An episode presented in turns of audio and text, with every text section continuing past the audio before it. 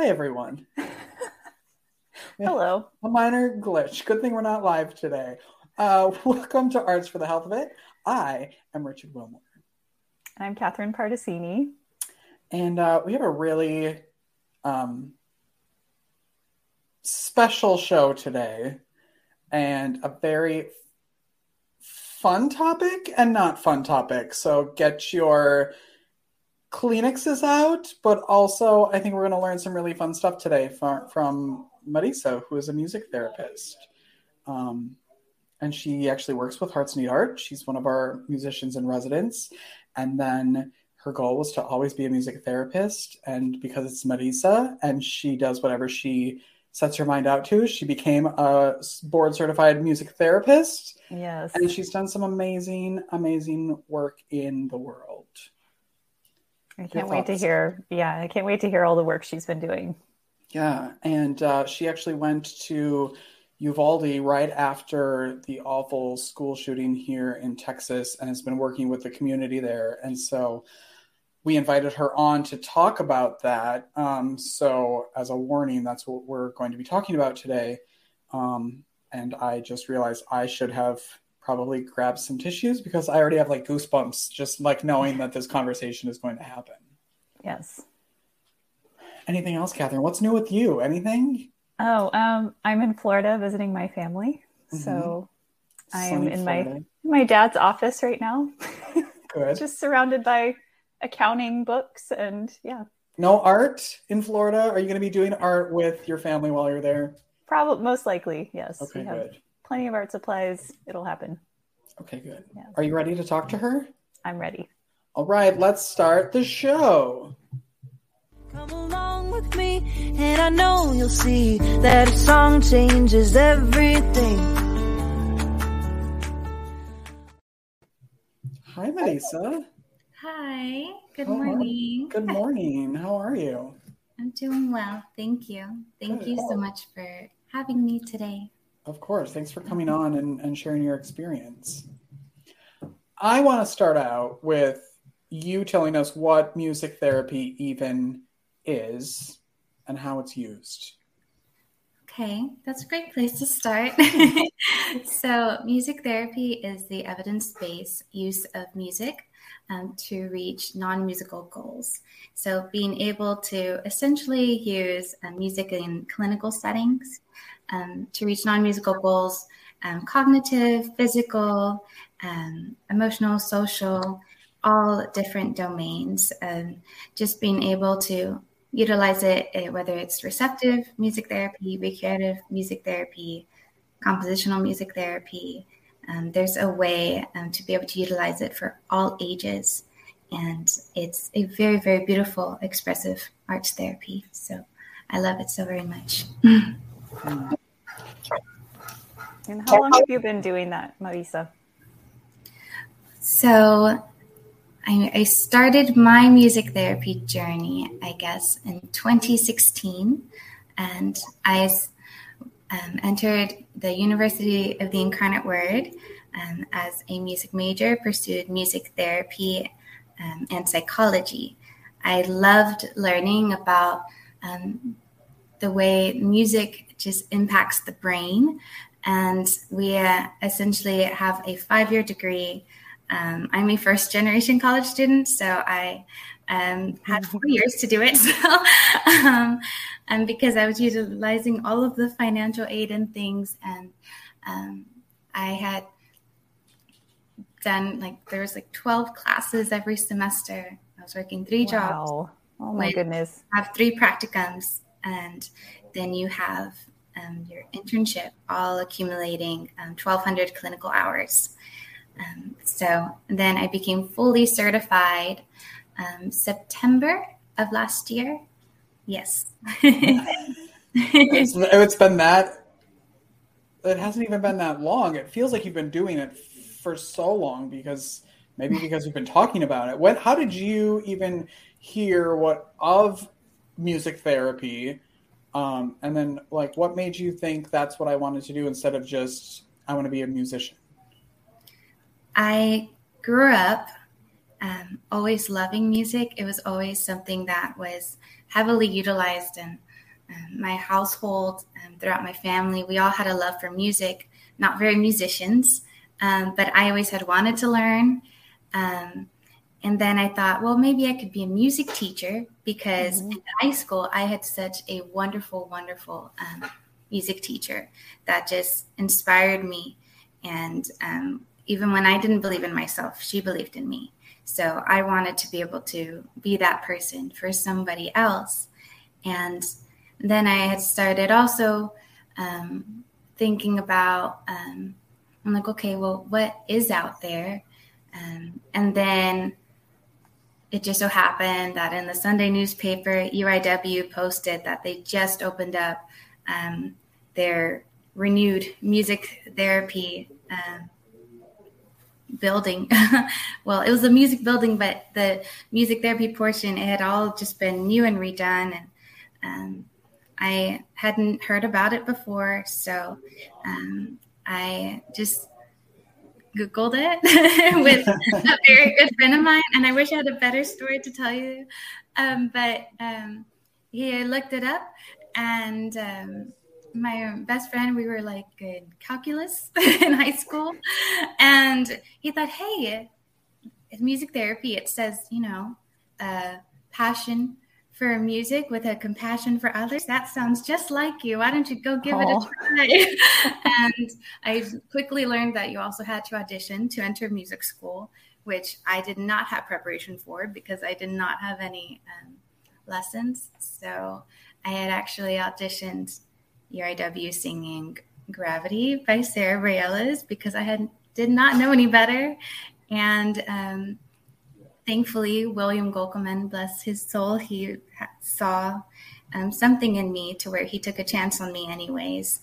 And um, I essentially had been let in, let in as a. Um, it's like, well, we'll have to check back in, and then if you're doing well, you know, you'll be able to stay. So I just practiced really, really hard. Um, and I asked all of the questions. and um, I'm very thankful for all of my professors. And I graduated 2020, and I was hired directly off of my internship. Um, so it's amazing. Of course, you were because you are amazing. Um, Marisa also has learned Madonna songs for me as requested for oh, certain oh, things. what I love about her is you give her a task and she'll figure it out. Uh, would you yeah. have a do you have a favorite song to perform? Do you love like when you're interacting with with mm-hmm. patients? Is there something that you love when they request? Um, I would have to say that's a great question because whenever I'm with somebody, what is most meaningful to me is making this experience as meaningful as it can be for them. So whenever they'll ask for a song and maybe it even had some deep roots with me, like Un Día la Vez and doing um, a song in Spanish, um, then being able to have that connection with them, that that's my favorite part about it. Um, but somewhere over the rainbow is, you know, Richard, your favorite. Agreed. Agreed. mm-hmm. And it's also so many others um, favorites. And then I think over the years, because I think uh, it was 2017 when I started working with Hearts Need Art. Wow. And um, was going um, door to door throughout the hospital. And somewhere with a rainbow was always a beautiful request. But um, I think learning more about the connections and the way it was meaningful for them, it has just quickly become my favorite song for um, all of those different reasons of how it resembles hope. So maybe I'll have to go with that one. Good. I like that choice. um, Catherine, did you have any? I want to. I do want to talk to you about how you ended up in um, Uvalde after the school shooting there and your work there. But I want to make sure Catherine gets all of her questions in as well, and then we'll take a break and talk about that. Yeah, um, just one question I had about when you're interacting with patients um, at the hospital in particular. Um, can you talk a little bit about what that interaction is like initially, and if you feel like, um, yeah, just kind of walk us through that, and if, what do you feel like changes during that interaction from like initial encounter to, you know, someone says yes, I do want to you know do some music together um, kind of give us a little window into that experience yeah absolutely and for me i think it's different for everyone uh, for every musician um, i think um, we all have a different light that we also bring a different energy I, for one, I am personally a very deep empath. so I can read the room quite quickly. So as soon as I enter the room, I can feel um, the sensitivity and um, just coming in with, you know, hopefully a very warm, welcoming presence as much as I can be, then I just come in very honest and transparent. And um, I just introduce myself and I invite them to have just this receptive listening experience. Um, sometimes um, being able to just be someone that holds a um, loving um, presence, a brief conversation, it can go a really long way. Um, so in the hospital, there can also be a lot of um, songs that are a bit more religious based Christian mm-hmm. songs. And those songs are very popular um, because it resonates with their faith. So just being able to sit with them sometimes. And I've even been with patients to where they had said, and I'm like, well, can you just sit with me? I'm going to pray while you sing. Mm. And then I would just sing the song again, and then they would pray. And um, wanting to just be able to meet them where they're at. Uh, that's just utilizing the ISO principle as much as I can. And um, then they, you could also walk into a room and then they can be very lively and they could have a lot of energy. So then I will be right back up with I'll be my ukulele and then I will just say like, hey, I'm like, my name is Marisa and I'm a musician with Hearts Need Art. And I was wondering if you love a little music today. And then they'll be like, yeah, sure. And then sometimes being able to invite um, like nursing staff, um, other hospital staff that's walking in on by. Um, I will see someone in the hallway and I will invite them in. and I'm like, do you want, want to come in for a listen? And um, it's amazing that just what five intentional minutes can do for someone. So, just being intentional, being present in the moment, um, it can create a little bit of light um, that could last even sometimes more than throughout the day, but hold them until I see them again the next week. it's a great way to explain the difference between therapy and what we do at Hearts Need Art as just um, musicians in residence or artists in residence that we have no agenda going into a room. It's just to hang out with them really and see what they want to do. Yeah, absolutely. And, um, you know, that was actually how music therapy got started. Um, it was after World War II. And um, it, music, it can go date back to the Egyptian times. And you used to have to be a musician to also be a doctor. That was one of my favorite facts to learn about. I didn't know that. How interesting. Yeah. Wow. and then after World War II, um, when everything um, was going on, um, the world was just surrounded with adversity, then there were um, musicians who actually came in to the hospital. And um, they just wanted to share and shed a little bit of light. And um, it developed quickly over time. But then um, again, um, with adversity, um, it can also be very challenging to continue to navigate your own emotions. So, learning how to create that separation for yourself so that you can hold space for others and knowing, okay, this person is really experiencing this. Um, maybe there can be some additional clinical knowledge that can be implemented as well. And then it evolved into what is now music therapy that was um, finalized all in 1950. Um, so, and hmm. here we are, 72 years later. you can tell that Marisa did a lot of studying while she was in college and remembers it all very well. Important um, to know your history. yes, it's so true. Um, you jumped right in at the chance to go to Uvalde after the school shooting here um, in Uvalde, Texas. I want to take a break and talk about that, about why you felt like you needed to go and the what you were doing there and and what you saw and and how it impacted the community. Is that okay?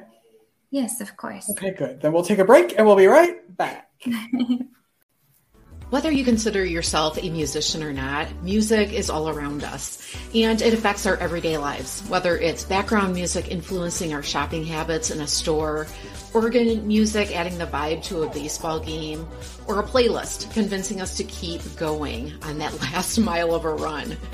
I'm Mindy Peterson, host of the podcast Enhance Life with Music, where we take a holistic look at the power of music in our everyday lives through the lens of science and health, sports and entertainment, business, and education.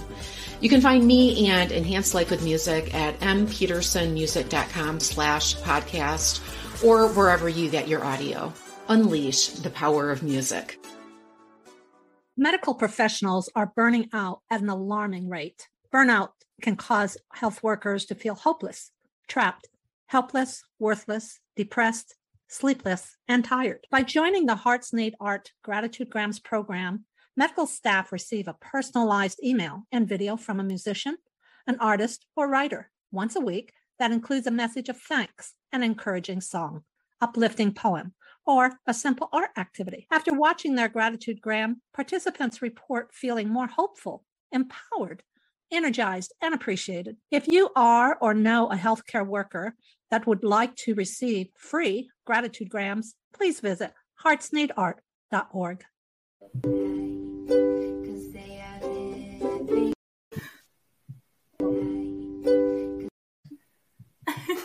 Someone keeps. I'm trying to play that. Let it play. Hold on.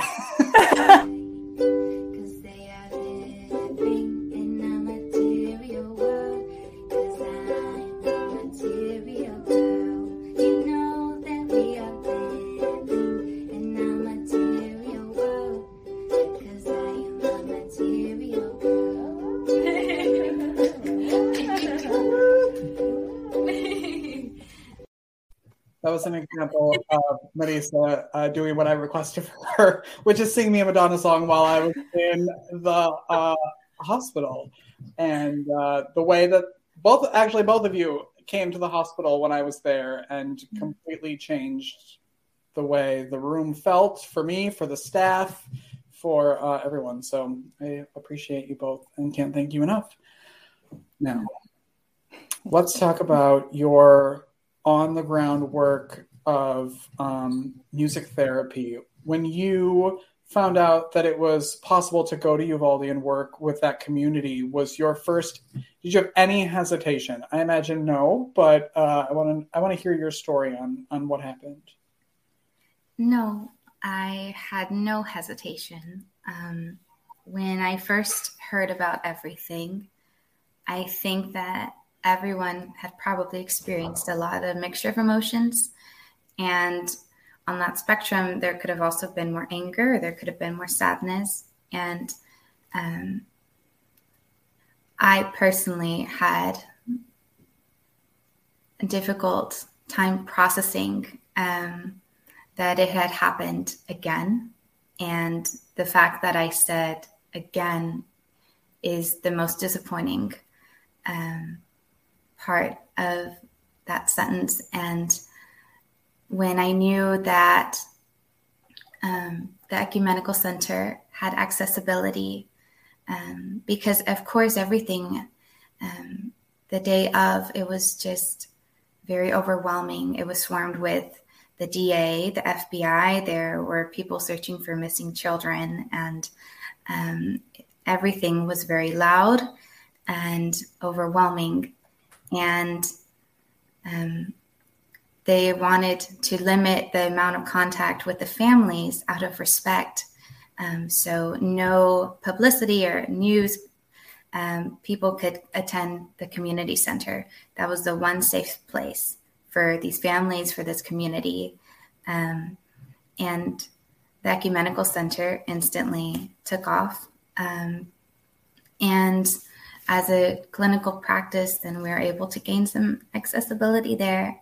And as soon as I knew, I wish I could tell you that I actually did think about it a little bit more thoroughly before I took off. Um, I didn't. I just knew that I'd wanted to help. I think that usually we see things on the news and we feel kind of helpless and thinking, well, what what can I do? What where can I donate? What what can I do to create an impact and help um, during this time? And um, and getting over there, I I had, you know, I had been asked questions like, well, what are you going to do once you get there? I'm like, well, I'm to figure it out. And I just brought some instruments with me and I quite literally just showed up.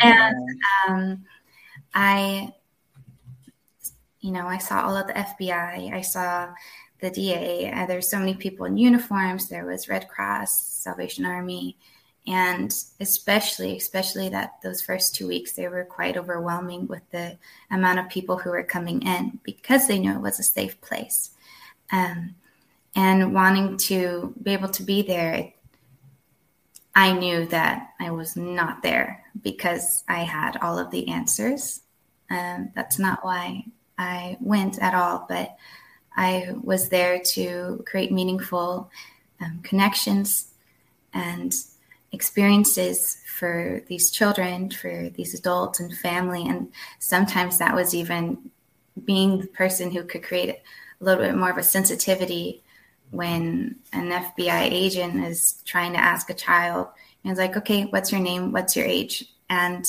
they're just, you know, you know, barely four feet tall, mm-hmm. and they're just overwhelmed. Um, so I would get down to their level and then I would invite them. I'm like, hey, um, would you like a snack? like, have you eaten today? um, and then I would sit with them for a little and then I'd say, hey, when's your birthday? My birthday is this time. And so then if I was talking with the agent, then I would say, it's like, oh, didn't you say your birthday was in May, like me? oh, what day is it again? And then they would be able to answer the question. But if you're just kind of very abrupt, then they just get very overwhelmed. So sometimes that was just how I began integrating into the community was just trying to defuse some of the heaviness of the conversations. Um, and knowing that there was these very, very small windows inside the center um, everyone was inside. So I decided to go outside because um, if everything inside was overwhelming and I didn't have any control over um, any of those things, but um, I thought, what if I could create a small space outdoors um, in this little patch of grass um, underneath a tree? And I just grabbed some chairs and then I put my bubbles and chalk and drums and my ukulele there instead. So then, if mom or a dad had started talking um, with, um, you know, investigators and I'm having those conversations, then I would introduce myself and let them know that I would be able to meet with um, the kiddos and um, take them just right outside. I would let them see, and then I would even check in um, every now and then with the kid. I'm like, hey, do you want to go give mom a squeeze? um, we can go walk over there together um, and then grab a snack on our way back or something.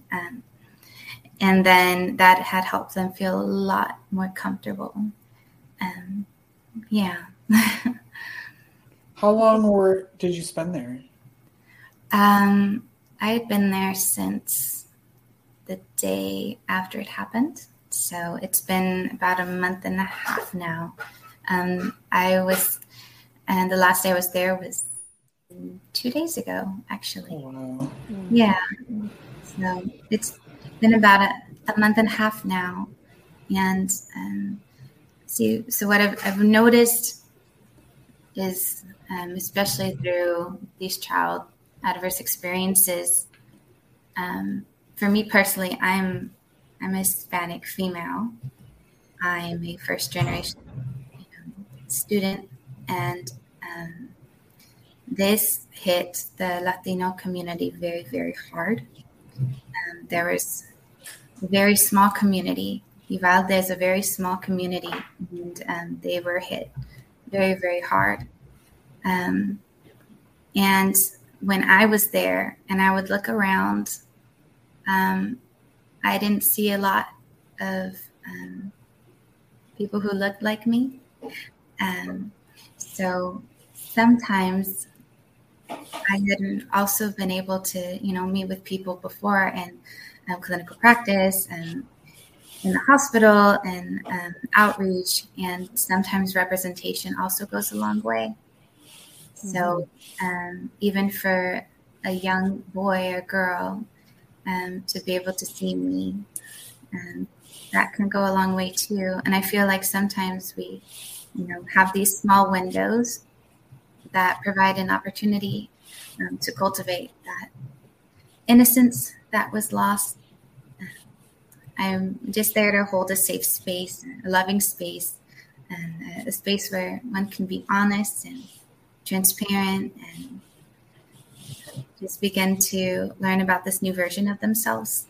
And because um, the thing about adversity and child adverse experiences is that they lose their sense of self for a while and they lose their innocence. The critical theft of adversity is losing their sense of identity and their innocence and, and help being able to be there with them and, saying, you know, like it's okay if I ask you um, you know, to play what you're feeling and you don't know, I will sit through the I don't know with you.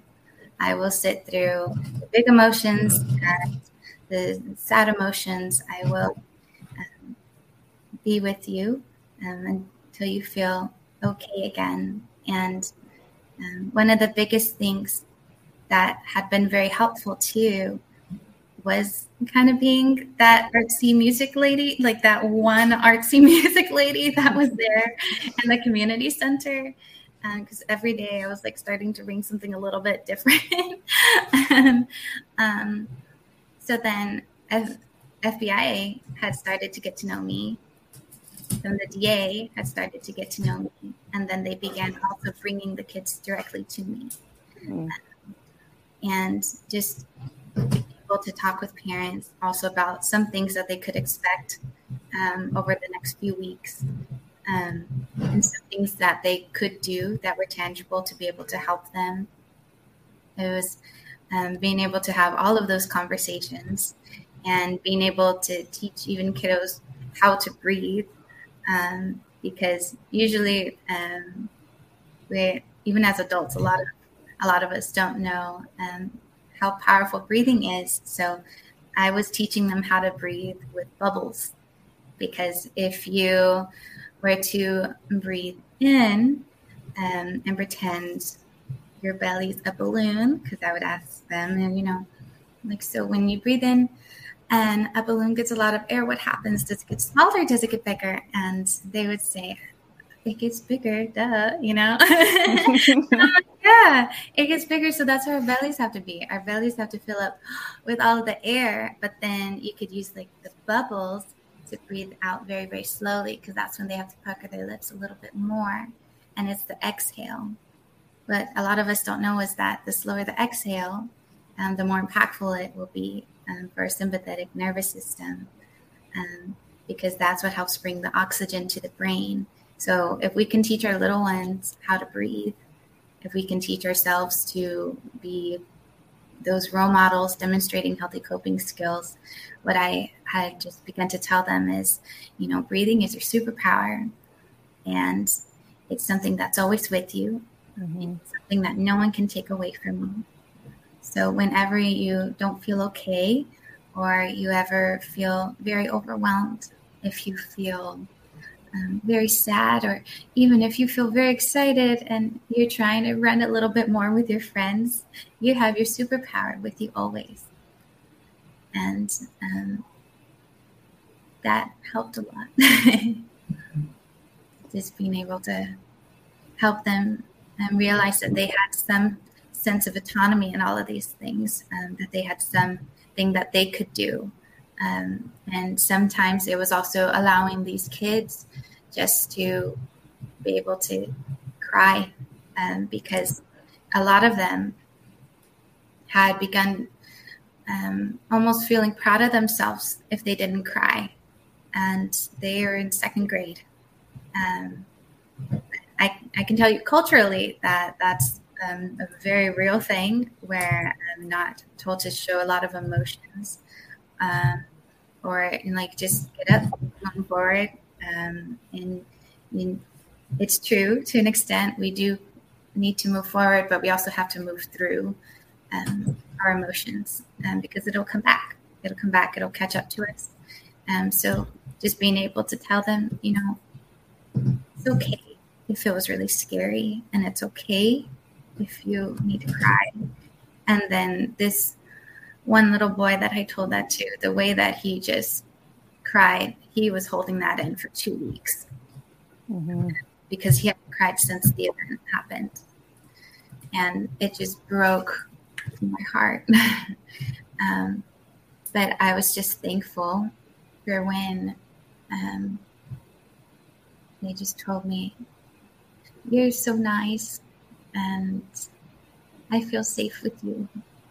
And if I could be able to do that, if I could be able to make them feel safe after they experience such tragedy, even if it was for, you know, that five minutes, 30 minutes, an hour, then I'm so grateful for that.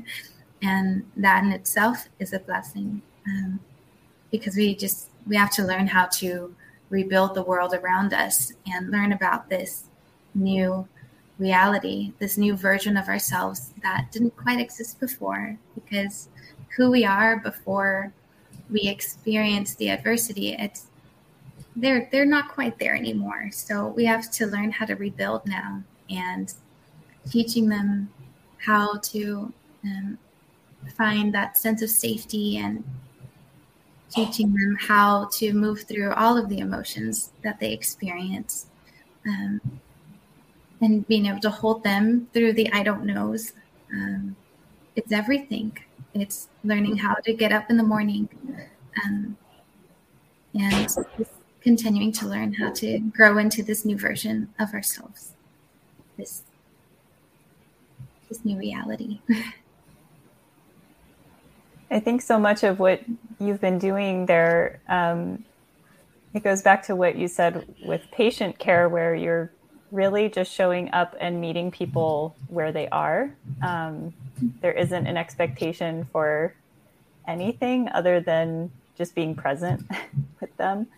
Um, so I imagine, like, whether or you know, this isn't about all the kids come and, and you're all playing instruments together and that's music therapy. Like, it's not that. It's um, it's just being with people exactly where they are and then whatever happens from that happens. Um, so it's just, yeah. it's really amazing to hear about. Um, I'm curious how you, um, you know, we often say in Hearts Need Art, like you can't pour from an empty cup. so, um, how did, how have you kept your, you know, like done your own self care? Um, what has that looked like for you as you continue to help that community? Um, a lot of accountability for sure. Um, I just have to be honest with myself. For me, I do have a very strong faith. So um, prayer runs deep. And um, I know that I had so many prayers supporting me through this. I really felt um, that it was important that I went. And um, I remember being a little nervous sharing with my family um, because, of course, my family they they care about me. You know, Sure. they want me to make sure that in these long drives, you know, I'm not tired. So um, having to be honest when okay, I need to I need to be able to prioritize rest as much as I can, or um, I need to be able to make these 15 minutes very intentional. Um, there were some days where it could be very, um, very, very busy. Um, and there were some days where I was able to find five minutes. And I remember just running on kindness of others. And um, the thing about um, not pouring from an empty cup is what you choose to fill your cup with. Um, because if what you're filling your cup is not fulfilling, then it won't last. Um, so if you're filling your cup with these fulfilling experiences, um, I was surely running on love, kindness, and the seeds of hope that I was planting in these kids because each experience, as emotionally draining and challenging it could be to hear their little voices crack when they were talking to me, knowing that being able to be that safe space kept me going. Hearing their little voices tell me that they felt safe with me, um, it kept me going. I remember there was this um, one young girl. Um, she was very beautiful, and um, she had known um, every single one. And um, she had just gotten picked up 10 minutes before. Um, and then come to find out that everything happened, then um, she, at her age, was experiencing survivor's guilt. Um, and just wanting to sit with her. It took time for her to warm up, for her to feel more comfortable. And um, everything had gotten really busy. Um, so I had invited her to go um, on a flower hunt with me and see if we could find flowers around the building of the community center. And we ended up finding uh, dandelion, um, one sunflower, and a few really tiny um, purple flowers. Um, and then um, we just sat together, and then I sang her a little flower song.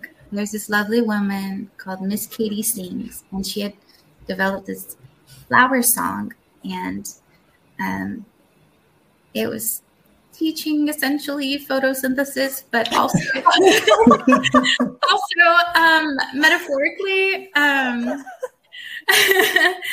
it also teaches about life because, um, like, it's. I had essentially sat with her, and then I told her, I'm like, you know, there's a little flower song. Um, I know. Would you like to hear it? And she said, yeah. Um, and it just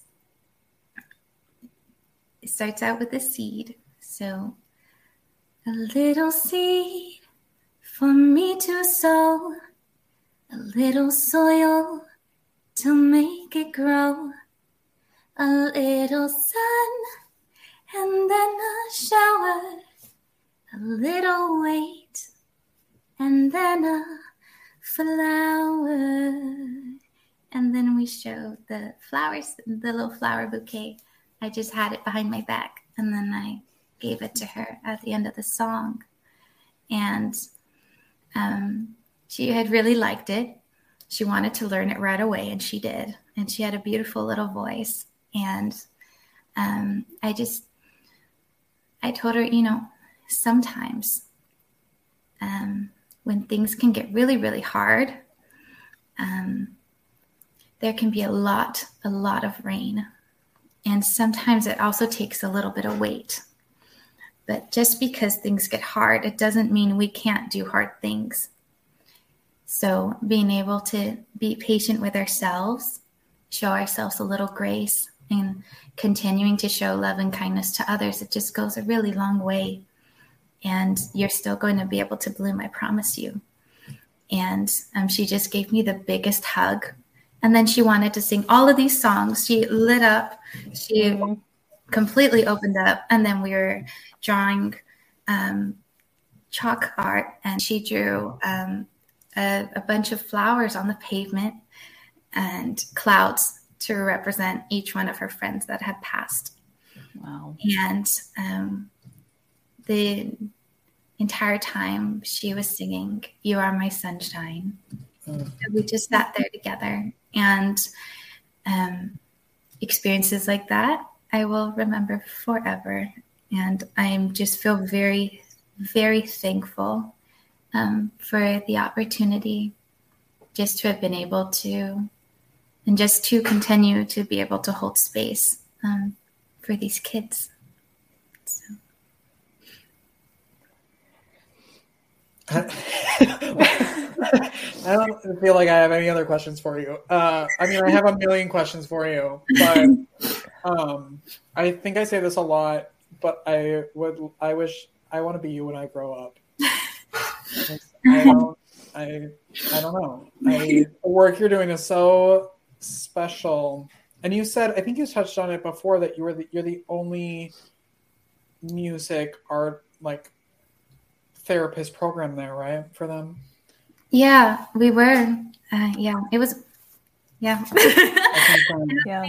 It was me, and then, um, and then as time has passed, um, more staff has been able to come, thankfully, and then I was able to be joined um, by my very, very um, loving dear friend and coworker, um, Elizabeth Hand. So um, then we've been able to rotate a little bit and kind of create space for ourselves that way too, um, because uh, initially, um, you know, I was there four days out of the week, but each time I was driving um, and then coming back.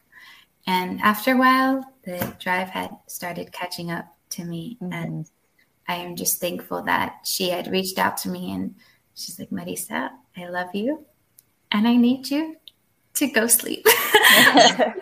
That's a true friend right there. yeah. She's like, I'm going to take your shifts this week. Okay.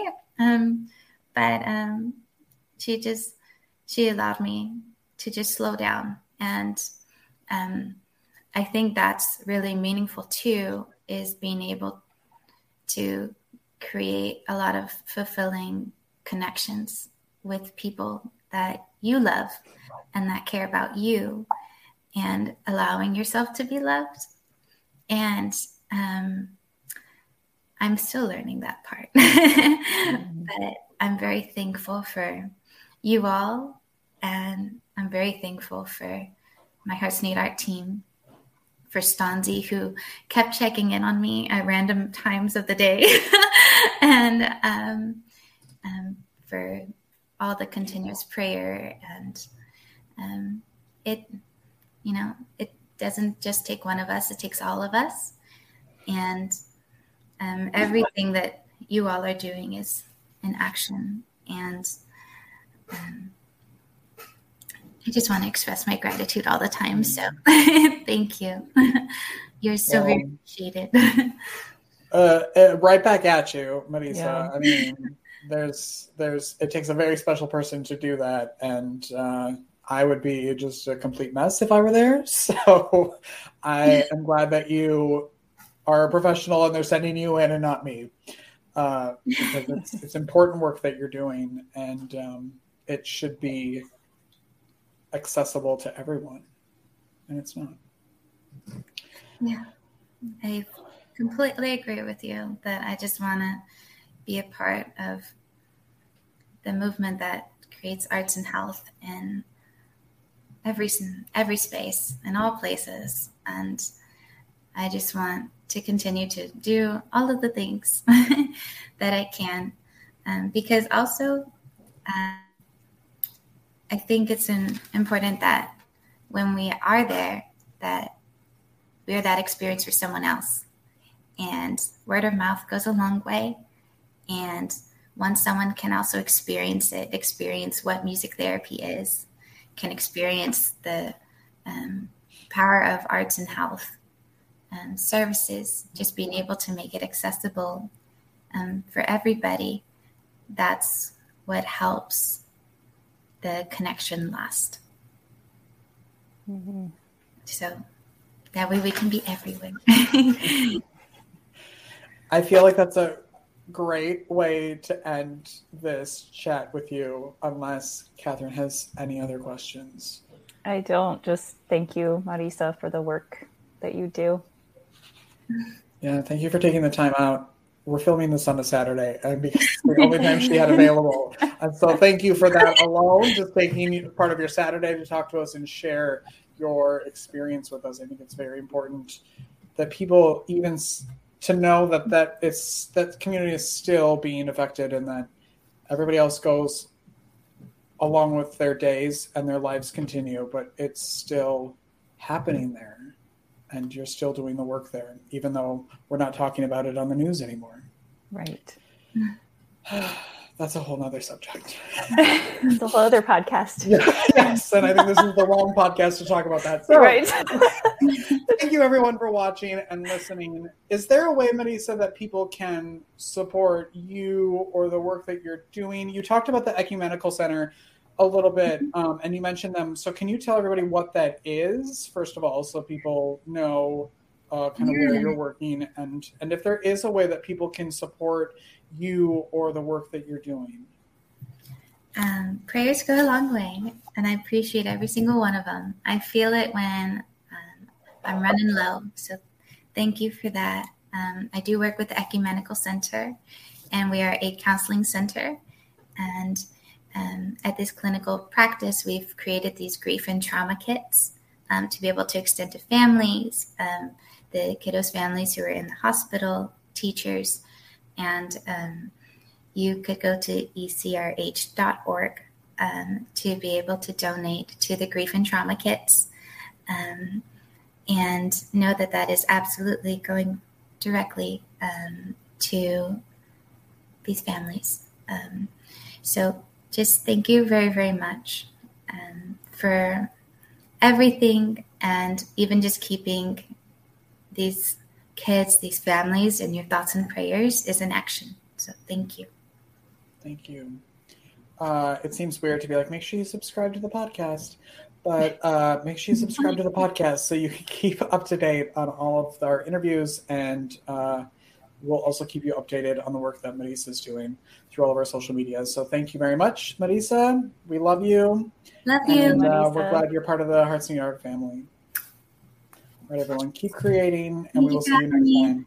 Bye. Thank you for listening to Arts for the Health of It, a podcast produced by Hearts Need Art Creative Support for Patients and Caregivers in partnership with the National Organization for Arts and Health. You can help others learn about the healing power of the arts by subscribing, sharing, and reviewing the podcast wherever you listen or watch. The podcast is hosted by Richard Wilmore, co-hosted by Constanza Rader. Our theme song, Songbird, is written and performed by Natalie Lane. Visit heartsneedart.org to learn how you can support our mission to create joy with people facing life-altering health challenges. Join us next week to learn more ways you can create arts for the health of it. The views expressed on this podcast do not necessarily reflect the views of Hearts Need Art, their staff, board members, or other affiliates. All content is created for informational purposes only. This podcast is not intended to be a substitute for professional medical advice or to diagnose and treat any health condition. Always seek the advice of your physician or other qualified health professional with any questions you may have regarding a medical condition. Never disregard professional medical advice or delay in seeking it because of something you heard on this.